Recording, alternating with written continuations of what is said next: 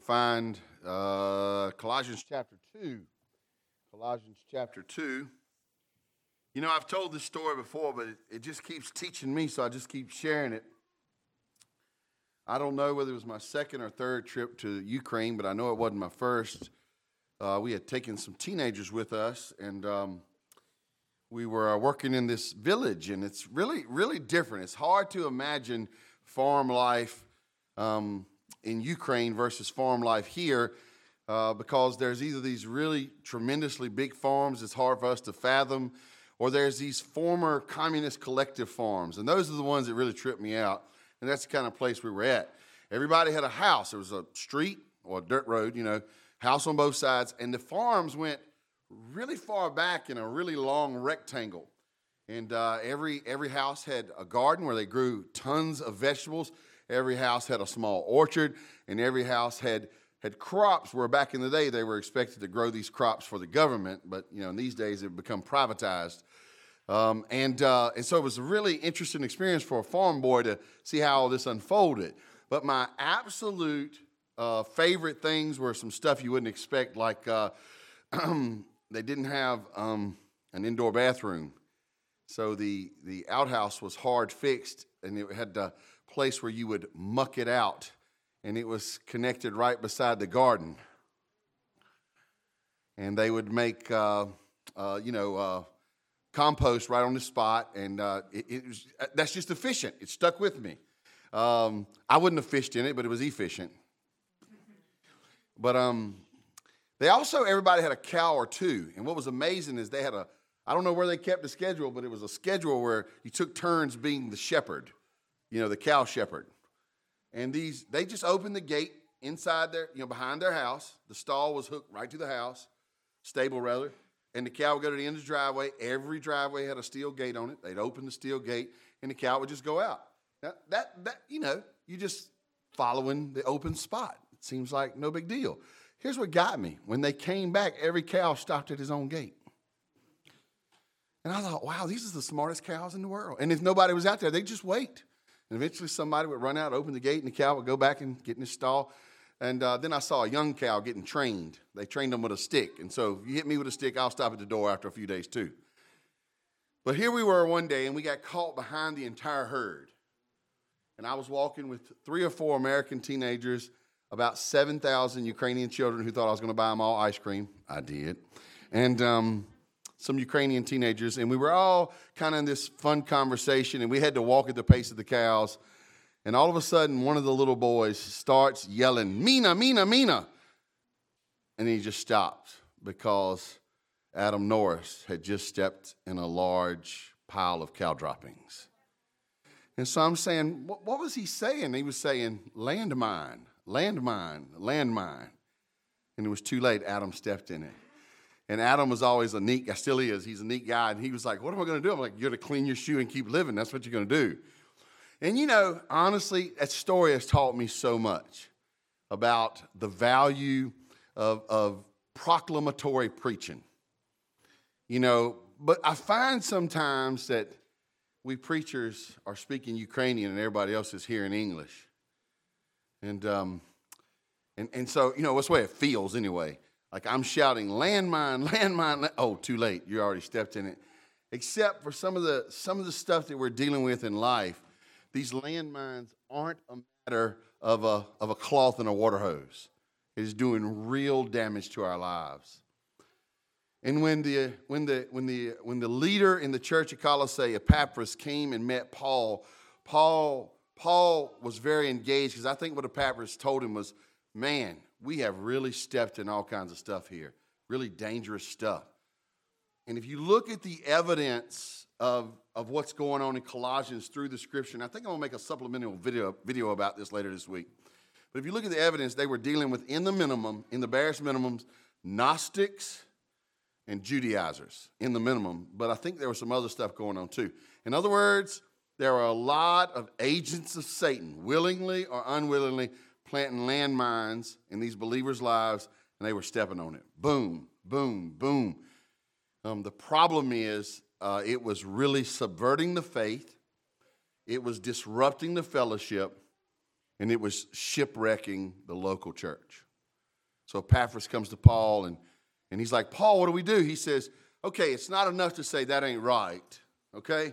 We also need to show them the path through the minefield. Now, I've never done any mine clearing in my life, but I imagine it is a very dangerous job. Imagine it's very dangerous.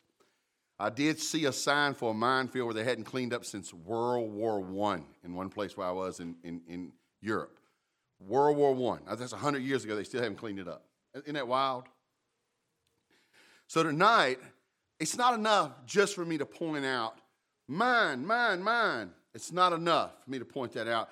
I also need to say to you guys, what's the path besides, you know, stepping on mines? So I'm going to do a little dance tonight. I'm just ask you guys to step in, take my hand, and dance with me. We're going to go back and forth between the really dangerous minefield and the really delightful Jesus. So if you would join me in Colossians chapter number 2, beginning at verse number 6. If you don't happen to have your copy of the scriptures, we'll have it on the screen. Therefore, as you receive Christ Jesus the Lord, so walk in him, rooted and built up in him, and established in the faith, just as you were taught abounding in thanksgiving. See to it that no one takes you captive by philosophy and empty deceit, according to human tradition, according to the elemental spirits of the world, and not according to Christ. For in him the whole fullness of deity dwells bodily, and you have been filled in him, who is the head of all rule and authority. In him also you were circumcised with a circumcision made without hands by putting off the body of flesh by the circumcision of Christ, having been buried with him in baptism, in which you are also raised with him through faith in, in the powerful working of God, who raised him from the dead. And you, who were dead in your trespasses and the uncircumcision of your flesh, God made alive together with him, having forgiven us all of our trespasses by canceling the record of debt that stood against us with its legal demands this he set aside, nailing it to the cross. He disarmed the rulers and authorities and put them to open shame by triumphing over them in him. Father, uh, lots of antiquated references in here. God calls them to be fresh in our vision and calls us to see not only the trouble that we face in our life, but calls us to also see the Christ who is willing and ready to deliver us. In Jesus, I pray. Amen and amen. And I pray what will be short order. Let me give you guys five big thoughts that will help you dance through the minefields of life. You see the main idea tonight, it's already flashed by. The world is dangerous and God is good. Somebody say amen. And these two things can exist simultaneously. The world is dangerous and God is good. Five big ideas. Number one, be established and keep going and growing. Now, this is a big idea. Now, if I were to change my wording, this is exactly what my point would be. Therefore, as you have received Christ Jesus the Lord, so walk in him. Except it seemed lame just to take the scripture as my point, so I made up one. This is a really awesome uh, a set of verses here. Why? Because Paul uses some wildly mixed metaphors. Casey, you like a mixed metaphor, right? Casey's a particular fan of mixed metaphors. You ought to love verses six and seven. Because how can you talk about walking with someone while also saying being rooted and being built? You use two things that don't seem to move, or one moves, but it only moves deeper in place. Another one shouldn't move at all, and the other one's always moving. How can you use these metaphors? Well, I, I, I think it's, it's highly on purpose, on, on the purpose of the Holy Spirit. But you got to start not with walking or rooted or built up. You have to start with that therefore. Whenever you see a therefore, what do you do? You back up and find out what it's. That's right. What is he talking about? He's talking about because Christ is preeminent and because uh, Christ is the most important thing, and because your, your spiritual salvation, your new life, your, your cleanliness, your holiness, because all of that is dependent on Jesus because every bit of that is dependent on Jesus. He is saying, don't you walk away from Jesus. Don't you stop walking with Jesus. Keep on walking with Jesus. Yes, I said that three different ways negative, neutral, and positive. In other words, Jesus was the answer to finding life. Jesus is the answer to finding peace with God. Jesus is the answer to being forgiven. Jesus is the answer to being joined with the body of Christ. On and on and on. Jesus is the answer for being delivered out of darkness and into light. Jesus is the answer for, for overcoming uh, the, the, the weakness of the flesh, of smashing the works of Satan. So he's saying, because Jesus has always been the best answer, he is God's answer, keep on with Jesus. Somebody say amen. amen. so he says, keep on walking in him being rooted in Him, being built up. As Christians, we walk, but we're also rooted and we're built up. The metaphors are mixed, and that's beautiful because think about a tree. The roots go down to get nutrients out of it. So, what you want to do is, as you abide in Jesus, think John 15, you get spiritual life, spiritual sustenance for continued growth from Jesus. You have to be rooted in Him. Jesus is who you have to be planted in. Here's a big danger we face in this world. We keep getting, we, we keep rooting ourselves in stuff that ain't Jesus. This is a this is a massive identity issue for us. Some of us root ourselves in our occupations, some of us root ourselves in our hobbies, some of us root ourselves in our politics. And I'm gonna tell you, I'm gonna tell you that just even if you sustain your identity for 70 or 80 years in that, you will not sustain your identity in heaven with that. Think about what I'm saying. Well, some of us build on the wrong foundation. So you think about if, if the roots go down and take up nutrients, the foundation is the solid place where you build. So he mixes his metaphors on purpose. You want to see the growth of a tree, you want to see the increase of a building, but you want to see forward movement in life. So we root ourselves in Christ, we build ourselves on Christ, and we keep walking with Christ. We're to be grounded with Christ as the foundation, Christ as the soil. We're to be, be building our life on Christ. As Adam Clarke says, and I quote, in the one case, they are to bear much fruit. In the other case, they are to grow up to be a habitation of God through the Spirit. Isn't that beautiful? As you're going along in life, in the one case, God wants you to root yourself in Jesus so you bear fruit. In the other case, He wants you to build your life on Jesus so that God can live in you more and more and more a habitation. I love it. So, what is he saying? He's saying, establish, be established in Christ, and keep on going deeper in and growing higher up in Jesus. Everything's about Jesus. And that's a all that's a positive. Now let's hit a negative. Secondly, as you're walking, heed this warning.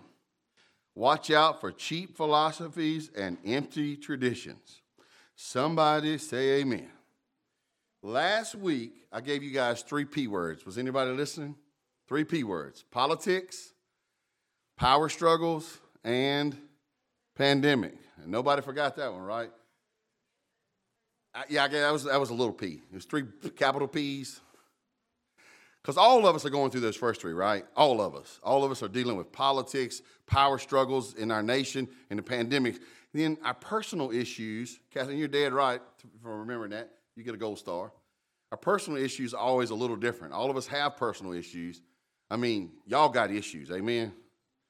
But those are different, right? And what the, what the idea was last week, last week is no matter what we're facing, Jesus is the answer. Well, think about it like this. If last week what, what the Apostle Paul warned us against was plausible arguments, this week, he's expanding on that a little bit by saying, Let me tell you a little bit about what plausible arguments look like. They look like this philosophy and empty deceit. Now, a guy who has got a degree in philosophy can kind of take exception to this. So maybe I should explain it. What he means here is there's good philosophy and bad philosophy. Good philosophy helps you think through things. That's not what he means here, because all philosophy means is, anybody know? Love of wisdom, love of knowledge. Either one's acceptable. Totally not arguing with you. Love of wisdom. So is love of wisdom bad? That's not what he's talking about here. What he is talking about is the sort of philosophy that isn't used to build yourself up or others up. It's just vain speculation. What's, a, what's another thing we might call that in 2021? Hogwash. What would they call it on social media if they want to get rid of it? Fake news.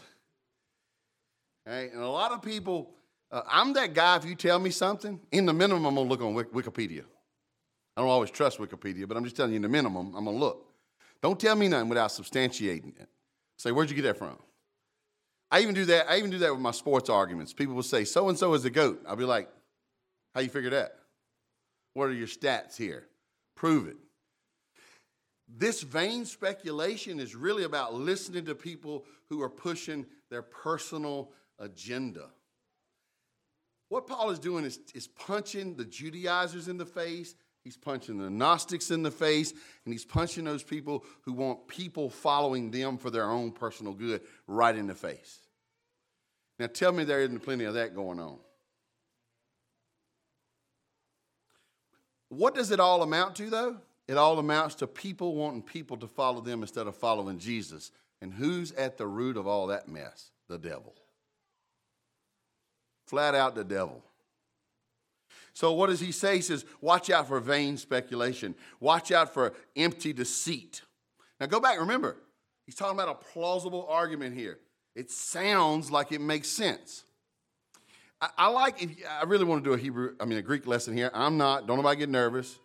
I like that phrase, takes you captive. You know what it literally means in the Greek?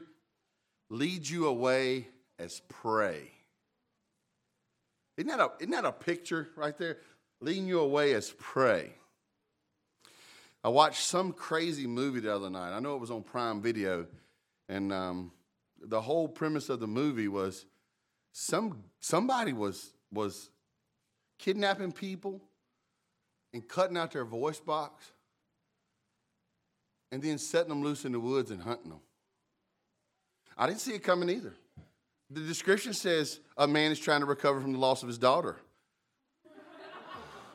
while watching over a refuge. Uh, no, listen, says a man's trying to recover from the loss of his daughter while watching over an animal refuge he named in her honor. I'm like, oh, this is gonna be a guy who's out with the you know bunnies, and he's gonna be trying to. Get... I really did. And they got a guy here in this, you know, creepy hunter gear chasing people around. But I was in then.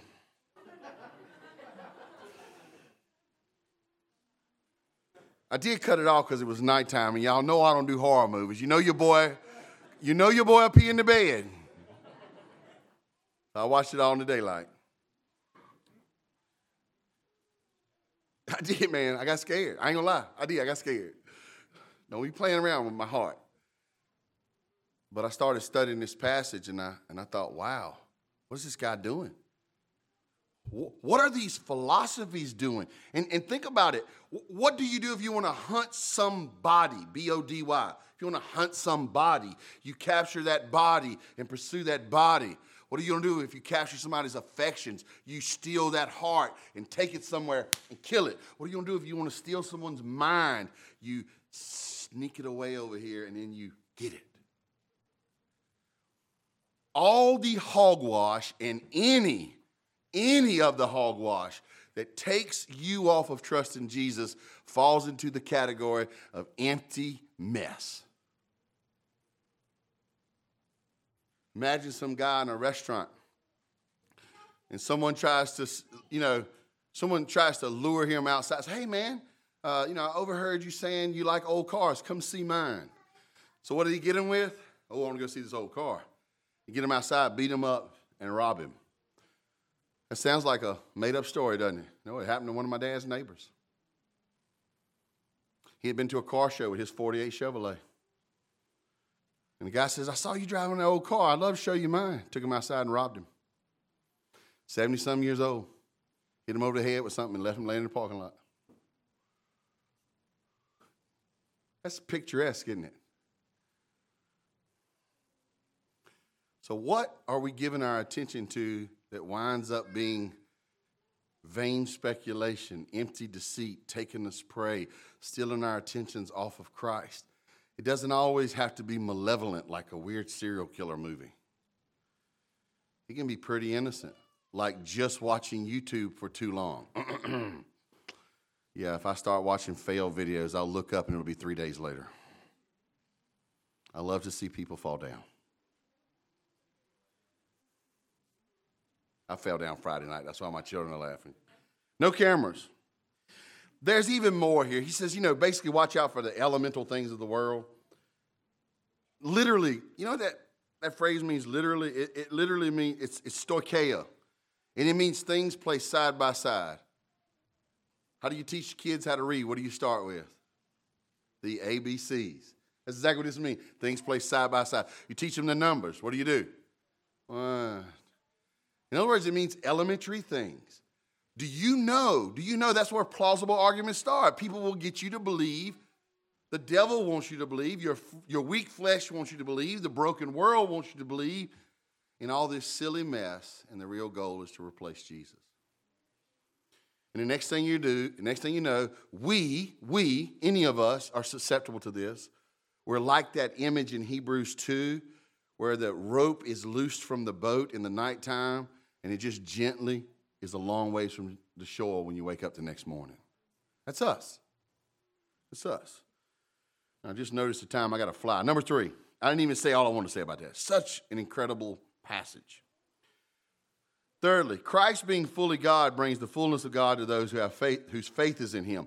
Look back at verses 9 and 10 very, very, very, very quickly. Oh, my Jesus, help me. Very quickly, verses 9 and 10. For in him the whole fullness of deity dwells bodily. He's smacking the Gnostics right here. The Gnostics say all material's bad. What's Paul say? Yeah, all of God is in Christ. And the, and the Father's pleased about that. So take that, Gnostics. Verse 10 And you have been filled in him who is the head of all rule and authority. When I read that the other day for about the 50th time, you know what I got an image of? I got an image of going to a sink, you know, that's filled with water, and you just plunge your, your glass in it. You know, how, how do you get full? Uh, you see that image? Can you just can you see it in your mind? Or, or, or maybe no one drinks water like that. Maybe you think about, I want to put a fire out. And I go over here where there's a pool of water and I just put the bucket all the way under and I come out. That's the image I get in my mind. Paul is declaring, he's declaring that in the Son there dwells all the absolute fullness of the Godhead. It's not little sprinkles of the Godhead. It's not, uh, as one writer said, sprays or rays of the divine. It is in his person the entire splendor of the Godhead. So, what does God do to his people? He says, All the fullness of God dwells in him bodily. So, what does he do? He wants to put us in Christ. Now, what an image. What's the fastest way to fill the bucket? Drop it all the way under the water that's, that's you know, full water. And then he says, you know, actually, that's how you're going to be co- complete in him. There's another false teaching floating around Colossae that I really want to take time to unfold. There's several, I believe. It's called Docetism. And what Docetism says is that Jesus had no actual human body, he just seemed to have one. Paul is going, Shut up, Docetist. He had a body, and all of Christ, all of the body of the Godhead bodily dwelled in him. There's another one called Cerinthian, Cerinthianism that says that Jesus, the man, was separate from the Spirit of Christ. Paul is punching him in the face, going, Psych, no.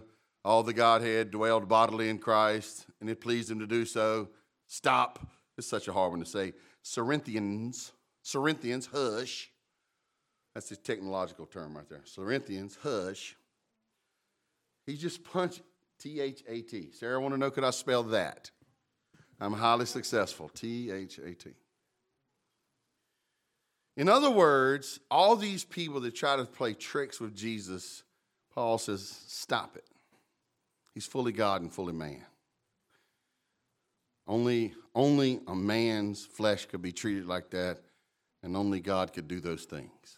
It's that simple. So, where is our hope? You know, I, I, don't know. John, did you pick the songs tonight? Andrew, I'm not real sure. John? Oh, oh, Michaela, who's sick tonight. John filled in last month. Michaela, fantastic job. I mean, you guys notice how these songs go right with this passage? Like they usually do here at East Rock. Christ alone, the cornerstone, the weak made strong. Where? In the Savior's love. Through the storm. He is Lord, Lord of all. That's what Paul's encouraging them to do. Last two things, real quick. Number four, don't be fooled by foolish threats to take you off course. Go back to verses 11 and 12. He gets to talking about circumcision. And I know we got a lot of kids. We are not going to talk about circumcision. But all y'all little kids, all right, say it after me. Sir, come, cision. At dinner tonight, say, Dad, tell me about circumcision. Pastoral revenge.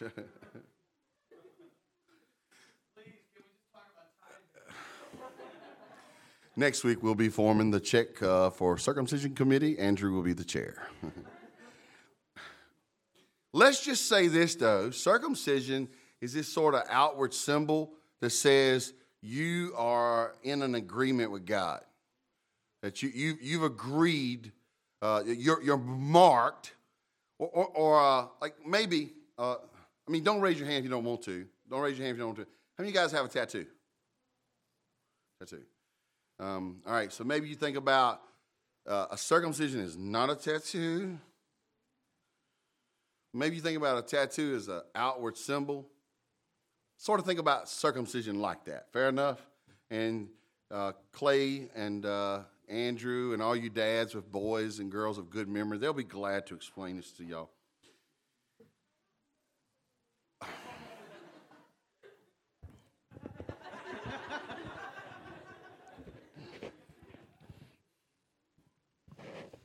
You knew how bad I wanted him to come up.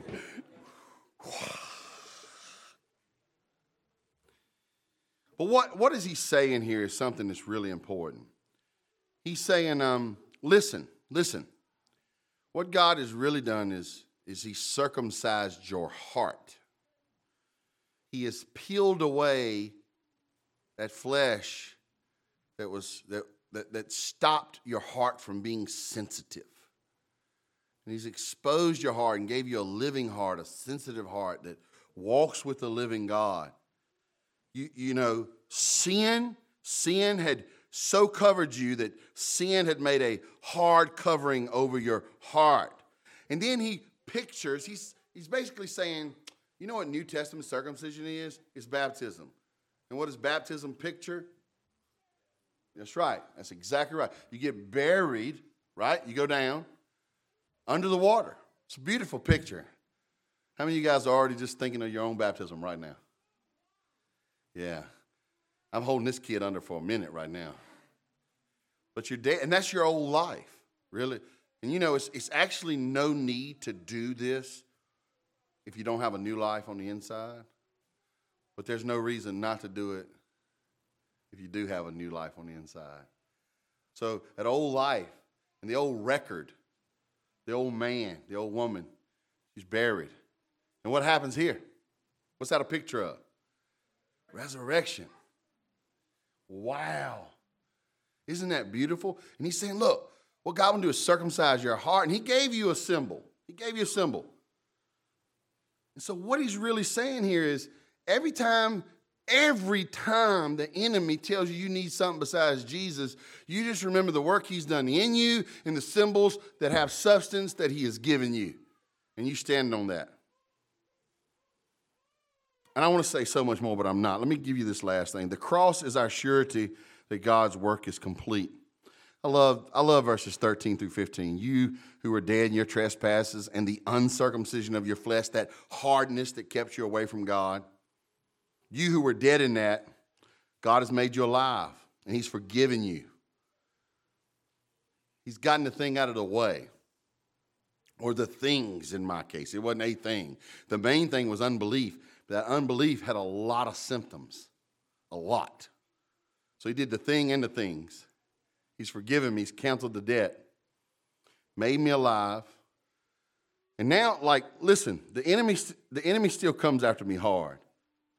And he's not, all, he's not wrong. Sometimes he's a flat out liar. Sometimes he, he's telling the truth about me. Tim's a glutton. Tim's full of pride. Tim is angry and covetous and jealous. He sometimes has these thoughts that are way out of control. He can be kind of coarse, and all my friends say amen. And he can be just totally impatient. Um, can be greedy about something. I mean, I mean, the list is just accurate. Anybody know what I'm talking about? Right? The list is just accurate. But what does Jesus goes, okay, devil, that's right, Tim is that way. And he grabs his, his nail and he goes, that's on the cross. Oh yeah, Tim, yeah, Tim's prideful on the cross. Tim has lusty thoughts on the cross. Tim is temperamental, to say the least, on the cross. So it's not that my Savior's denying my issues. What's he doing with them, church? He's putting them on the cross. Why? He wants to counsel them out. He's nailed it to the cross. Now, I want to tell you a story that I told, I don't know, I told it a hundred times to young people because I just feel like a lot of times we don't get, you know, where sin, what sin is doing. I was actually at, uh, I lost, oh, Brett left with the baby. Um, I was at, uh, this was years and years ago. Brett was still a little, wee little teenager. I was at his house. Uh, Kent and I had been working night shift and we had just come off night shift and we were getting there to transition to day shift. And I'd gone down to the DMV right down the road from where Brett lives now. And, and uh, they said I couldn't get my license because I owed X amount of dollars. And uh, this was before cell phones. So I run down to Kent's house, like, hey, Kent, need to use the phone. I called over to South Boston. They go, oh, yeah, you owe the Halifax County this and the state of Virginia that. And um, uh, I ran back to the house and I got, you know, my my folder that that just is full of all my misdeeds. You know, it's thick. And I, I, am going through it, you know, and I'm finding these receipts. And I said, I think someone's in error here. Did I ever owe that? Yes. Do I owe that? No. Where's the proof I don't owe that? It's here.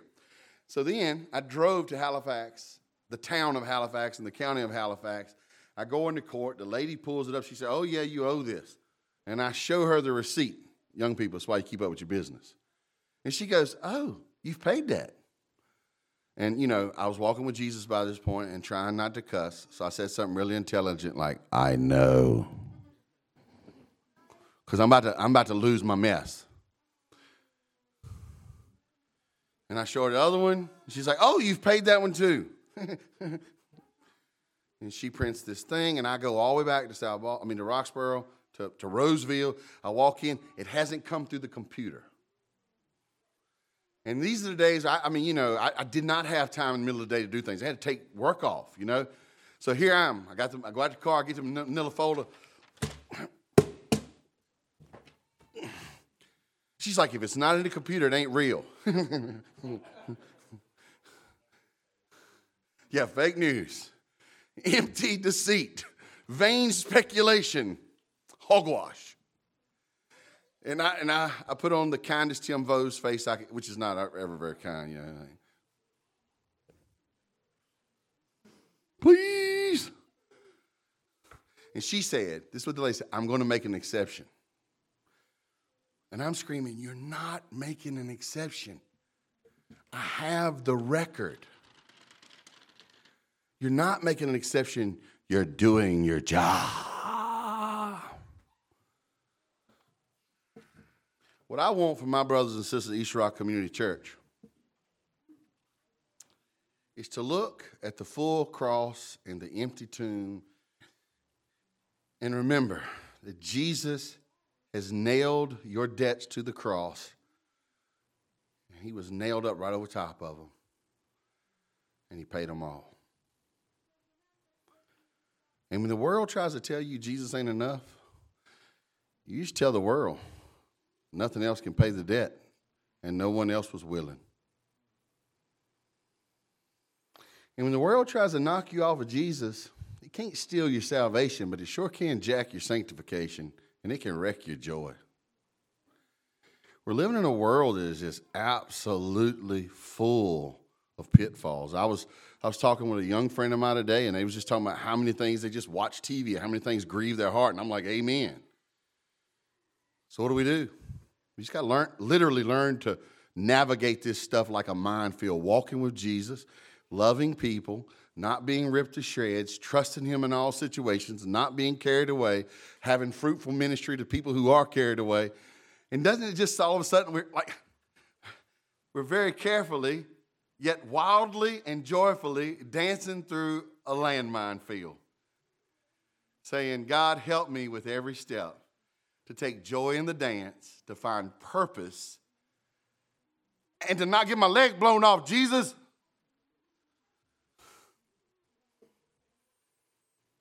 Doesn't it feel like that? Doesn't it already feel like that? See the point, believers see the point of all the devil's work. He doesn't want you to trust that Jesus who will guide you through. He doesn't want you to do ministry to the people who are wounded. He doesn't want you to enjoy him. So, what am I saying? I'm saying you need divine help. You know that old hymn, I need thee every hour? I'm like, why'd that lady wait so long? I need thee every moment. Not just once in a while, in an hour's time, every moment of every hour. That's what she meant, though, right? I need you every hour, all hour. I'm just being silly. But there's this other category of people that I should, I should make a word of invitation. Some of us in categories, and some of us with our entire lives, are already carried away with vain traditions, empty deceit, uh, vain speculation, human traditions that don't have substance, plausible arguments, and we need to be rescued. But here's what's going to happen for you to get rescued God is going to painfully reveal your error and lovingly guide you to truth. And at first, you're going to really hate it because it's going to feel like Jesus is saying you're wrong about your life. Guess what Jesus is saying? You're wrong about your life. So, whether it's a category, an issue, and you're caught up in an empty philosophy, or it's your whole life, here's what Jesus is saying Come on, go with me, and I'll guide you through. Because what did he do? He died on the cross to pay for our sins. He rose from the grave because he defeated the enemy death. And he says, Come unto me, all you are weary and heavy laden, I'll give you rest. If you believe on the name of Jesus and all that he's done for us, and if you trust Him to be your Lord, you know what He's going to do? He's going to adopt you into the family of God. And as His child, He's never going to let go of you until you're just like Him. Years and years and years ago, Andrew only had, he started with two kids. And we sprinkled, no, this story. And he sprinkled water on one of them at Christmas time and they, and they expanded. And, um, but he only had, uh, you had Peter and Noah, and you were really frustrated one time and about something your son done. And he says, and, and he realized, like, I'm not going to get rid of my son. And that's exactly how God loves him. He's not going to throw him outside and leave him out in the cold because that's not how a father loves a son. I always appreciate that illustration. One, because you didn't throw your son outside, but more importantly, because being a parent taught you that God's not going to throw you outside. That's so big. But you know what he will do? He will drag your nasty behind through all your mess until you realize that you don't like it yourself. Or more, like, more, more likely, he'll let you drag yourself through it. He'll let you sit in the pig pen until you go, hmm, it was a lot better at my daddy's house. Amen? So, where are you tonight? It, whether you're a million miles away from Jesus, he brought you this moment so you could hear him calling to your heart, Come to me. Or maybe you're just one idea away from agreement. He's calling to you in that too. Father, thank you for a chance to share from your word. Lord, thank you for this beautiful people. Thank you for this awesome space you've given us, both in time and in geography. Thank you for gifting this congregation with so many people who love to, to lead us in, in understanding the scriptures through, through scripture, through I mean, excuse me, through teaching, through singing, through preaching, through praying for one another, through earnest, honest counsel. God, what you've done is you've equipped this local church to be full of people that help one another navigate the landmines. Lord, if there's any soul here tonight that realizes they're any distance away from you, I pray you, you call them to commit or recommit themselves to you to believe on you, you and your work, and to let you be Lord, to believe it in their heart and confess it with their lips. Lord, as we sing this song of reflection, do the sort of work that only you could ever do anyway. Speak to our hearts. In Jesus I pray. Amen.